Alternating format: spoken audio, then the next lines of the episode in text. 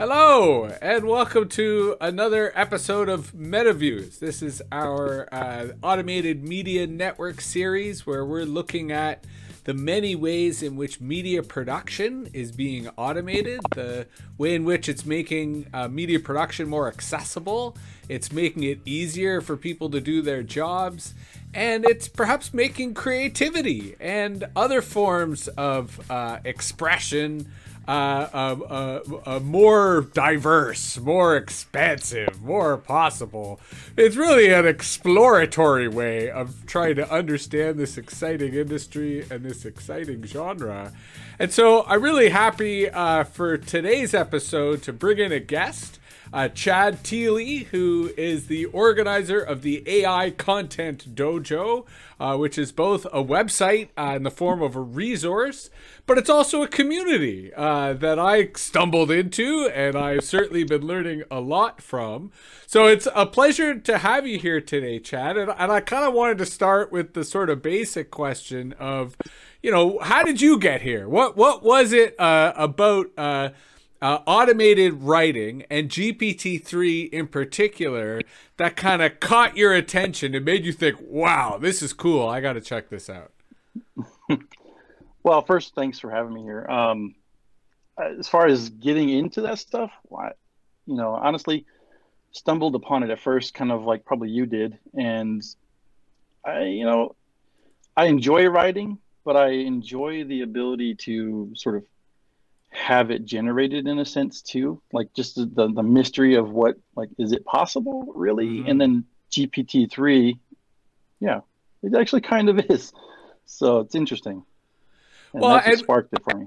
And and what's your background? I assume as a marketer because that's sort of part of your focus but you know uh, blogging uh, social media you know, previous to this, uh, as abstract a question as this may be, what was your relationship with words? yeah, oh, well, uh, blogging basically since the internet started, um, but always in that way that you know, like I would write something, I'd kind of have a good go at it, but always just kind of quit a little bit before it became a success or something. And you know, there's a lot of times where I kind of kick myself for doing that. There's some ideas I had in the past that were they should have lasted, but you know, quit too soon kind of thing.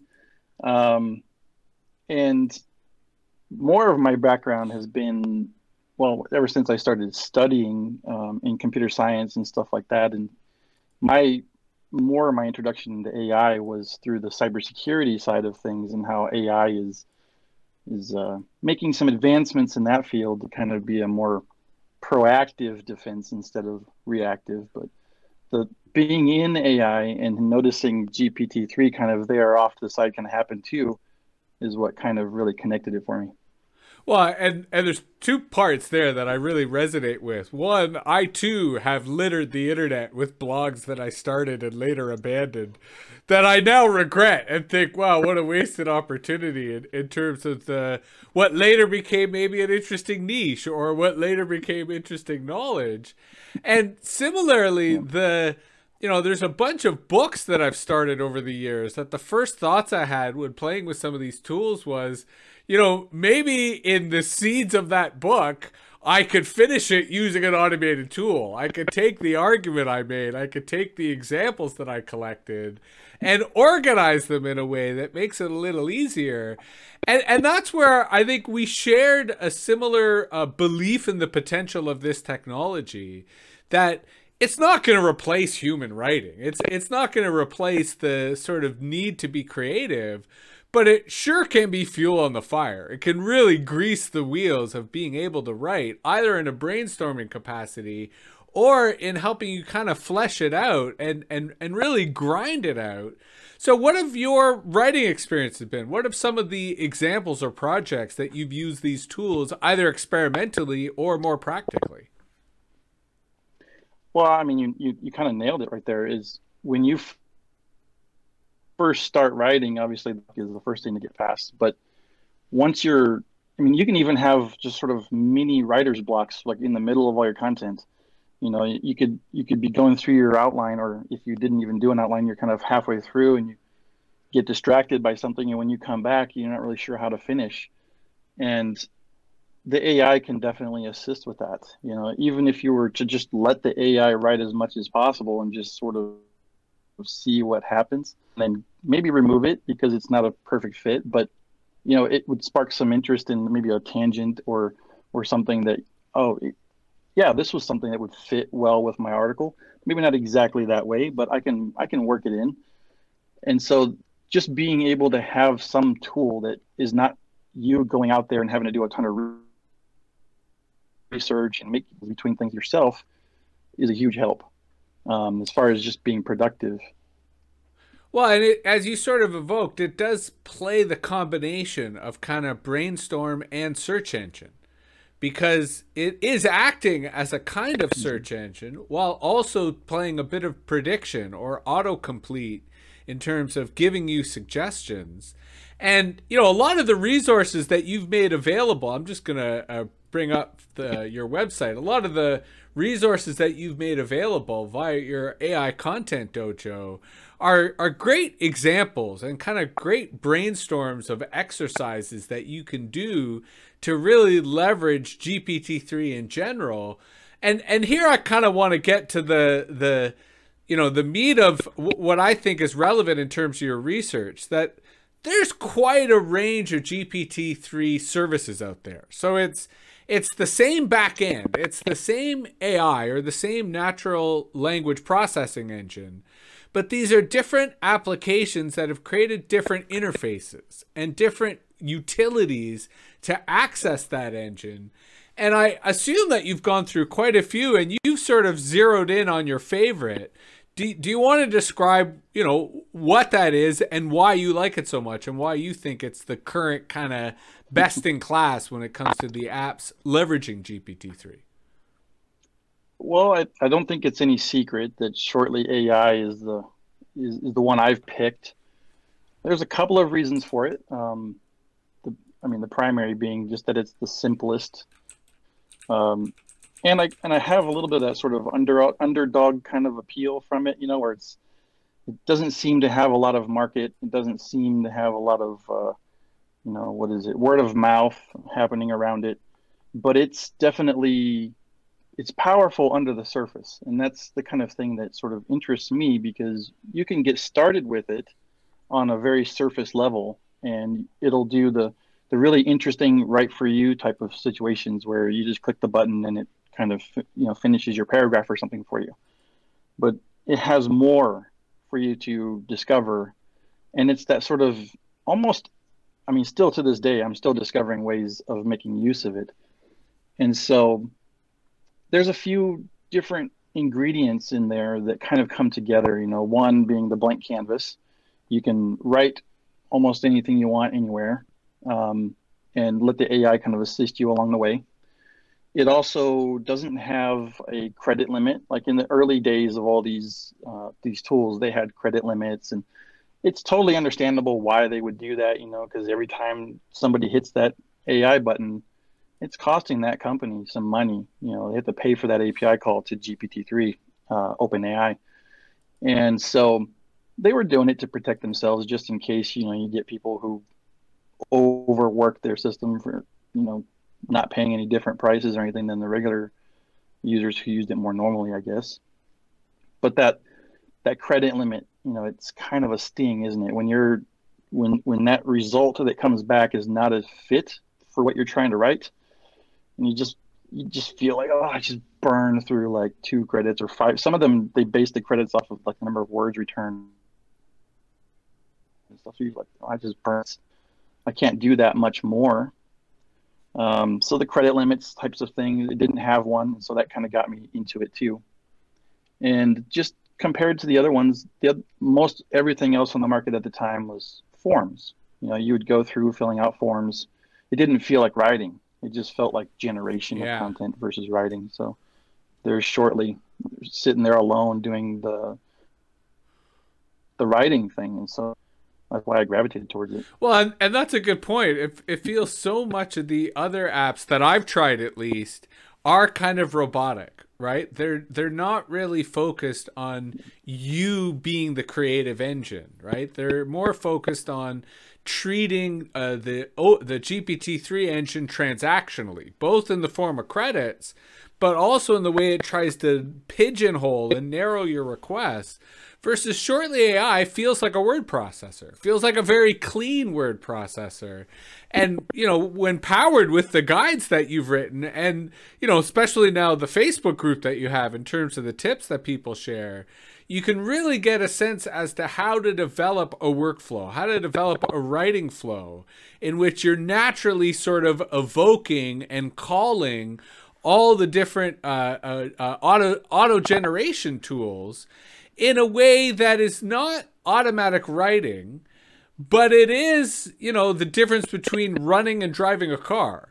That both are getting from point A to point B, both are essentially controlled by the human, but one is tremendously faster than the other. And I think it speaks to the the kind of potential and opportunities that this stuff affords. Now, you've also interestingly enough gotten into looking at shortly AI as part of a suite of other kind of features and tools. Do you want to describe sort of where you see Shortly AI uh, situated in a larger ecosystem of tools in which you know you're using shortly ai for writing but then there's other tools that well as well that help shape the content experience. Can, can you elaborate on that a bit? Yeah i mean i mean within shortly it has them as well right? You have the things like within the instruct command that give you the ability to invoke a lot of those things just right there in line inside of your writing. But since it is a blank canvas you know other tools that are out there things like Frase or maybe even surfer or something if you're really into the seo side of things they can just i mean you don't really need an integration for it. You can just use those tools naturally as they were designed and then just plug them in with shortly because it's just a basically a like you said a word processor. Um, but I, I did want to kind of mention something too. You, you you were talking about how those forms based ones felt transactional, and I think in a sense they're kind of promoting that generation of content. You know, instead of writing, like you you were kind of alluding to there, is they've they very much try to sell themselves on we're going to do the writing and generate the content for you so that you can just blast off and not do anything and you know traffic happens magically and all that kind of stuff. And i think there's going to be a lot of people who realize that maybe that isn't quite so true. The best way to get content from gpt-3 is if you've watched any of my videos you know it's the dance. Mm-hmm. you know you write a little bit the ai writes a little bit kind of compare notes and move on you know do, do keep doing that throughout your article. And that's how gpt-3 will give you the best results well, and, it just so want, happens that. Yeah, sorry. I was gonna say, do you want to elaborate a bit on that dance? Because I think it doesn't it doesn't only apply to GPT three, but I think it gives us a glimpse as to our relationship with AI and automation in general. That it's never going to be this magic wand that takes care of everything.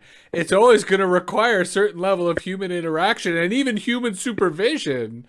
So I think you quite eloquently described this as a dance, right? As like a one step, two step. Do you want to elaborate on, on sort of what you mean by that? Yeah, I mean it's it, it's kind of like it's your AI assistant, right? You know, you need to have that that sort of other person there, that other entity in this case, to be able to either bounce ideas off of or just get into the flow or, or rhythm of your of your creation. And so I think dance is a good way of of describing it. Um, I think the more sort of concrete way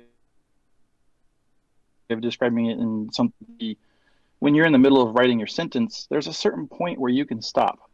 You know, like you write your sentence and you get to the point where you're confident you know what the rest of the sentence you would just type, but instead of typing it, let's just see what the GPT-3 AI comes up with.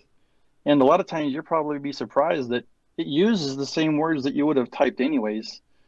And so there's the savings. And then also, I like to say just serendipity, you know, part of a good dance is it comes up with some more and it often is surprisingly you know good content too and i think that's uh, why the dance is so important is you you get what you wanted because you led it well in the dance, and then you get a little bit more out of it with a good dance partner. Well, and to your earlier point, if it was a credit based system, it would dis- discourage you from putting in those extra twirls. It would discourage you from, you know, having another song. When in reality, it's that iteration that I think leverages that true creative potential. Because when I've used shortly, to your point, sometimes it's taken me in a new direction and I've gone that way, right? Because, like, oh, yeah, great, I could do that. That makes sense. And I've still written several paragraphs myself after. So it's not as if it did the writing. It just said, why don't you go down that path, buddy? And I'm like, sure, all right, that looks interesting. And so I think there's an opportunity, to your point, for that kind of serendipity. How, how do you see, uh, and not just shortly, but the, the the the genre or the field in general? You know, where do you see it going from here? I mean, I think you've already noted some copycats of shortly that other people have kind of noticed that it's a successful model. Are we going to have a situation where everyone's copying from each other, or are we going to have some like radical departures in which we see some really interesting and creative stuff? Yeah, Hmm. Of course, I think it's going to be essentially that.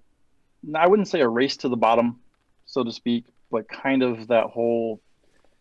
Eventually, at some point, all of the apps are going to have all of the things, you know, and not really much you can do about it because it's not like one of the tools can go out and say, "Well, this is mine and I patent it," you know, because it's all behind the scenes. You know, GPT threes, it's, it's OpenAI's rules. Um, now, interestingly, you might see some some advantages to the early movers, depending on how OpenAI kind of continues their rules changes. You know, the ways that different apps can use their API calls, where some of the older tools might be grandfathered into some more lenient uh, API calls, I should say, where the amount of content or the type of content that can be retrieved from the GPT-3 AI could be a little bit more robust in a sense. Um, and I guess this some some in the audience might have uh, recognized this, especially in the early days when a lot of tools would come up with some features, and then all of a sudden, like a day or two later, the feature was gone. And more or less, that was because OpenAI was like, "Whoa, whoa, whoa, that's going a little bit too far. we don't want we don't want that." And there is a stipulation in there um, in their terms that is it's worded interestingly. It's something like they don't want the scalable generation of SEO content, mm-hmm. Mm-hmm. and so they're they're trying to kind of fine tune those rules to make sure that that stuff doesn't uh, end up the result of what these tools do, which, which is probably yeah. Sorry. No, go ahead. Well, I was going to say, which is kind of the reason why some of those more transactional type applications might steer more towards what Shortly's doing and end up kind of the oh I'm a writer too. Yeah. And then it'll be who's doing it in a more refined way and who's getting the results that you know I call it the golden ratio basically if the the more reliable the content that comes back meets your needs, the more reliably that that application can do that, that's going to be the application people end up gravitating towards versus well, all the flashy bells and whistles. And I think there is this larger notion of, you know, pollution in the information ecosystem that for these tools to be successful, for OpenAI as a kind of platform to be successful, these things have to work. They have to be effective. And if it becomes pollution, if it becomes spam, then it's not going to be effective because people just tune it out. And so I think there is a kind of fine line that needs to be walked. And that's part of what we try to focus on in terms of the automated media network of not only how to make these tools more accessible, but anticipating what the rules might be to govern them. But the other big subject I want to talk to you about was community, right? And any technology really develop depends upon the community of developers behind it, the community of users, the people who really give purpose and give body to it. Now, OpenAI has been criticized recently for shutting down the Slack that existed around uh, GPT-3 that allowed developers and other users to use it, they've moved towards a kind of forum on their website. Whereas what I've seen in your case is you run a Facebook group that is growing, I think, uh, quite substantively. It, it seems really popular. Uh, there's always new posts from a wide range of people. And I think it's rapidly becoming a very valuable resource demonstrating that the, you know communities matter and the way in which communities kind of gather around these tools and help everyone use these tools i think is central so quick two part question you know uh, what motivated you to start this community and what are your thoughts on it in terms of its success and its sort of the direction that you'd like to take it well I'm actually really surprised because I've tried these types of things before, and you never really get past you know ten or twenty people, just because they happen to be friends, you know, and they're they join just because.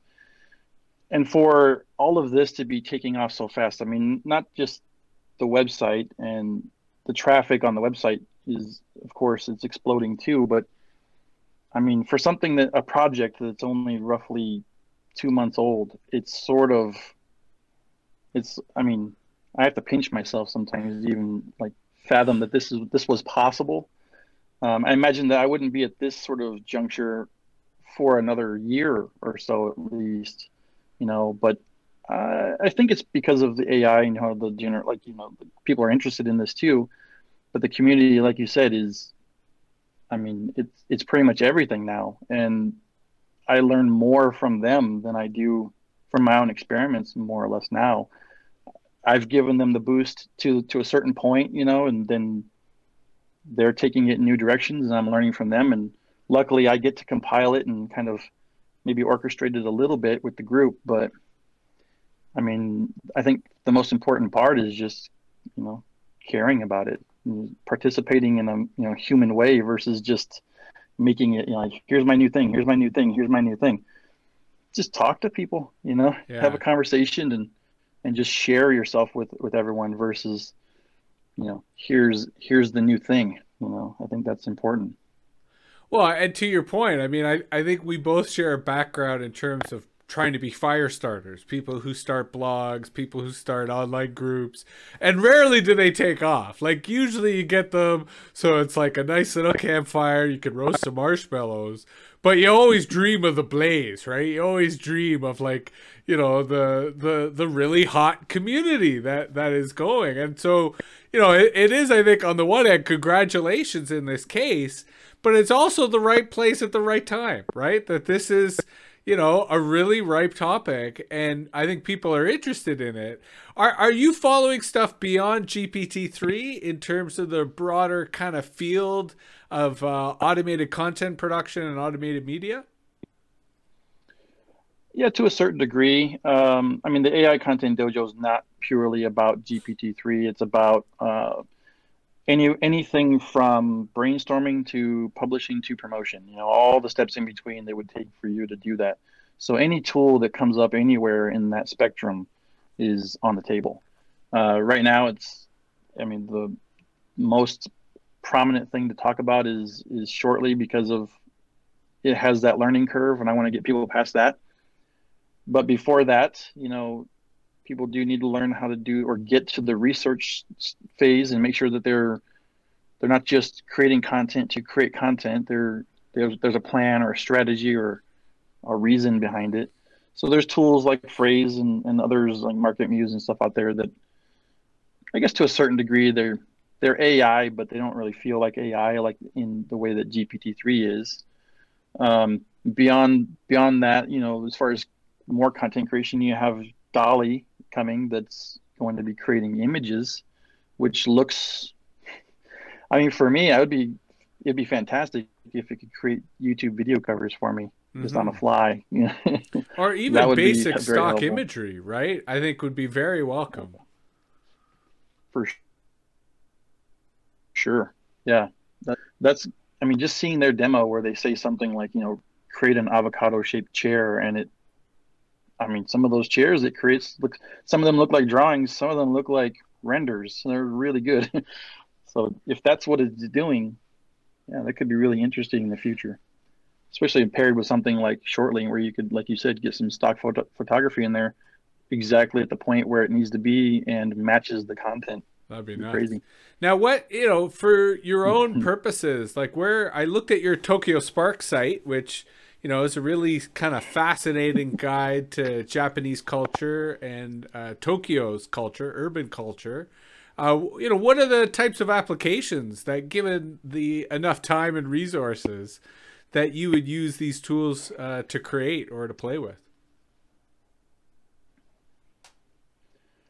as in terms of Tokyo Spark, or uh, just in general. I mean, that one is would be.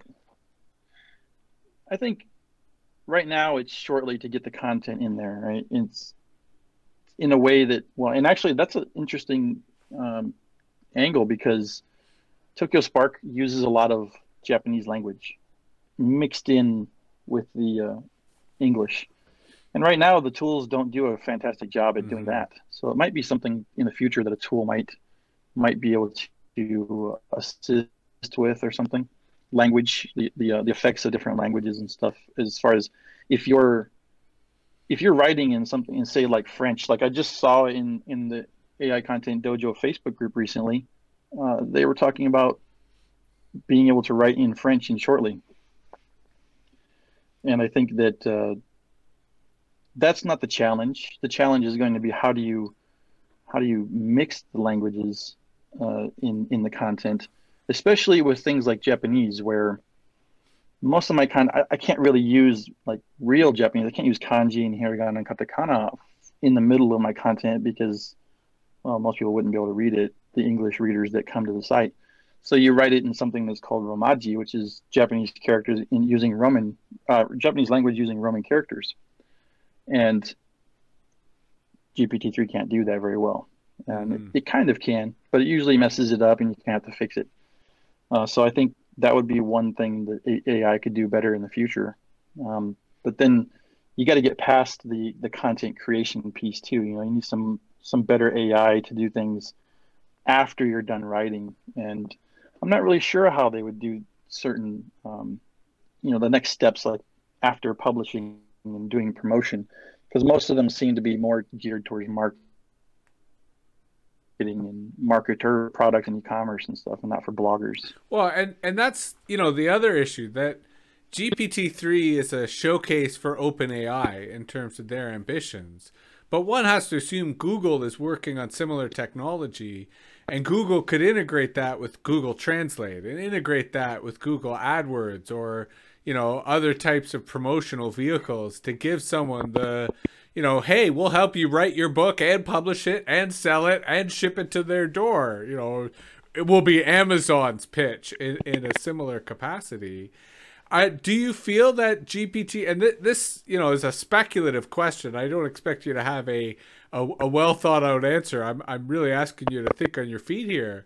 But do you think that there are other potential competitors to GPT-3 when it comes to, you know, uh, automatic writing and automatic word recognition? You know, coming from Facebook, from Google, from Amazon, who clearly have uh, this type of technology in the works. Yeah, I think uh, that is definitely an interesting question because, you know, at what point could OpenAI's GPT-3 efforts be kind of cut off at the knees, right? When a big player like Google that moves in. I mean, even even though OpenAI is backed by Microsoft now, that you know, I think, I mean, you already know that Google has like a multiple trillion parameter uh, AI database out there, or AI model out there. Is that ever going to be usable by, you know, us regular people that want to create content? I have a feeling probably not. That's probably going to be their end as far as maybe combating spam and things like that within the search algorithms. Maybe eventually someday being what they use to do, you know, Google answers, you know, maybe behind voice search and stuff like that. The answers you might get back will be generated by AI. There's a good chance for that in the future, which uh, might decimate a lot of blogs and, con- and traffic that we get these days. But I think there's an up and comer um, that's actually open source. The GPT Neo uh, AI looks pretty promising. Right on. Do you want to elaborate a bit about that while I Google it and bring it up? Sure. It's essentially an open source competitor in a sense to GPT-3. It's not as big yet. Uh, I think their biggest model is 1.9 or something like that. Maybe maybe they have a 2.7. Um, is it 2.7 billion parameter? Yeah, 2.7 billion is yep. their larger. Yep. Yeah. So that's a you know, inside of GPT-3, they have different, um, they have DaVinci and Curie and Ada and different numbers of parameters that they offer in their solution. And DaVinci is sort of the, the one that everybody has in mind right now because that's the two, I think it's 2.7 billion parameters inside of theirs. It might be a little bit more inside of GPT-3, but, but the GPT Neo, they don't use the same, you know, algorithms to achieve their, their results and in a lot of cases, it's relatively close. In some cases, it's actually beating out GPT-3, and so it's it's kind of almost there. And yeah. being open source, you know, that one could be the thing that a lot of these tools might start, you know, using to save costs and also maybe. I think an interesting situation would be if they kind of, um, you know, paired GPT Neo with GPT-3 in a sense where they might use Neo to help build the the um, inputs and the prompts that are sent to GPT-3 for their results. Might be something to look at in the future for them. Well, and this is where we start getting into an ecosystem of assistants or of, you know, agents that all interact with each other. And again, it comes back to the human and how they dance with them and how they conduct this, you know, orchestra of autonomous agents. So, you know, the last sort of question or frame I have for you, which you sort of addressed there when you were talking about the, uh, you know, I think the open source side, which is the accessibility. Like, this is part of why I love the work you're doing. And, you know, I certainly encourage anyone watching this to check out AIContentDojo.com and check out the Facebook group in that you really are helping people wrap their heads around what's possible and how to use these tools. So, you know, both in your personal context, but also in an open context, what do you think is necessary to make these tools more accessible and relevant to people? So that instead of them being kind of obscure, because I, I feel that they still, even though they are exploding in interest and popularity, they still really are kind of niche and they still really are kind of obscure. So, what do you think? You know, both uh, in terms of the community you're running, but also like the advice you would give to a company like Shortly AI. You know, what do they need to do to make their tools more accessible and therefore more successful? Hmm. Oh, well, I think one would be time. I mean, it's just going to take a certain amount of time. There's a lot of mindset right now, especially for the previous generation of these tools was really not good and they were more for they kind of give that sense of spam you know like people are just yeah. you would just generate content that was not good but it was everywhere. And so those types of tools were being pushed. And so now it's another ai tool to them and to, to more the real community who like the bloggers and the writers that, that want to write. So they have to get past that hurdle where the ai is not con- is not spam content. And that sort of goes back to what we were talking about before. If if people are using GPT-3 as to generate content, they're going to end up in the same kind of boat as the previous generation of those tools. And you know, one of the things I kind of started thinking about recently was that these AI tools, like uh, they'll make a good writer great, they'll make a great writer amazing, but they're not really going to take a mediocre writer and turn them into something special. You know, it's you have to have that drive to to actually. You still need to spend the time, like you said, the human still has to drive, and you have to take that time to actually produce a, a piece of content that is that I, I call I have the perfect article checklist on one of my on one of my guides. It's essentially you're not you're not just creating the content just to create it. You got to have a reason. You got to have your reader in mind and I think that that reader in mind part is where these tools can really take advantage to get that. If they can give somebody who's got that sort of pessimistic mindset about it and give them that aha moment that, okay, from my perspective, whether they're a blogger or a creative or maybe a marketer that this tool can actually help them and not sort of fake generate spam for them, then they can start onboarding more and kind of spreading the word quickly. Right I think, and, and, I think that point about examples, right, uh, especially case examples outside of you know not just spam but associated worlds of automated marketing. You know whether it's in business pitches, whether it's in you know short stories like i think there's a wide range of examples that the more these companies demonstrate those examples the wider their potential customer base right the wider the amount of people who might see value in time in terms of the products that they're offering because it is a relatively crowded marketplace right there are a lot of different options out there which is why I, you know, personally, I'm grateful to you, Chad, and the AI Content Dojo for at least trying to sort through some of them. Do you have any uh, final or last words uh, uh, that you would offer to people interested in the area, or that you think kind of speaks to the future of where you think this stuff is headed? Yeah, I would say uh, AppSumo. You know, be careful of the AppSumo deals. Not not just because you're gonna get there's no i'm not saying anything about people getting ripped off or anything but like you said there's just tools coming out left and right. And you don't know if any of them are going to be in it for the long haul anyways. A lifetime deal might not really turn out to be so lifetime. Yeah lifetime and, could be a week. Right. And the, the interesting thing is, is if you never really settle on a tool you probably will never get into it well enough to really make true use of it. You might get something from it, but you won't like you won't reach that phase where you're dancing with the AI. And that's why I'm so into shortly and, and all that content I've created is it will help you get past that initial hurdle of, huh, what's this? Move on. You know, once you see it, once you get into the dance and you settle in, whatever the, whatever your tool is, if it offers that ability, you know, that's the one you should settle in on one and almost kind of put on the blinders because I mean it's all, this is only the beginning and there's going to be who knows how many more you know of these that crop up doing roughly the same thing but in they're going to say they have their own little angle and uh, maybe they do.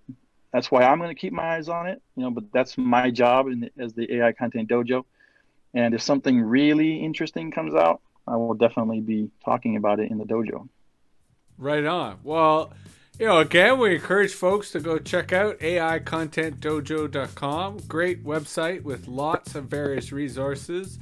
Uh, big thanks again, Chad, for uh, staying up late uh, Tokyo time and having a chat with us. It's been uh, really informative, and it gives me, you know, a good sense of kind of what is coming next, or at least what to keep an eye out for. But I will certainly continue to be an active member of your Facebook group because that's a great way to learn. And I'll post this video there uh, directly uh, via Facebook so that other folks can get a sense of your perspective and get a sense of who you are and uh, show you the gratitude you deserve for providing the knowledge that you do and the organizing you do.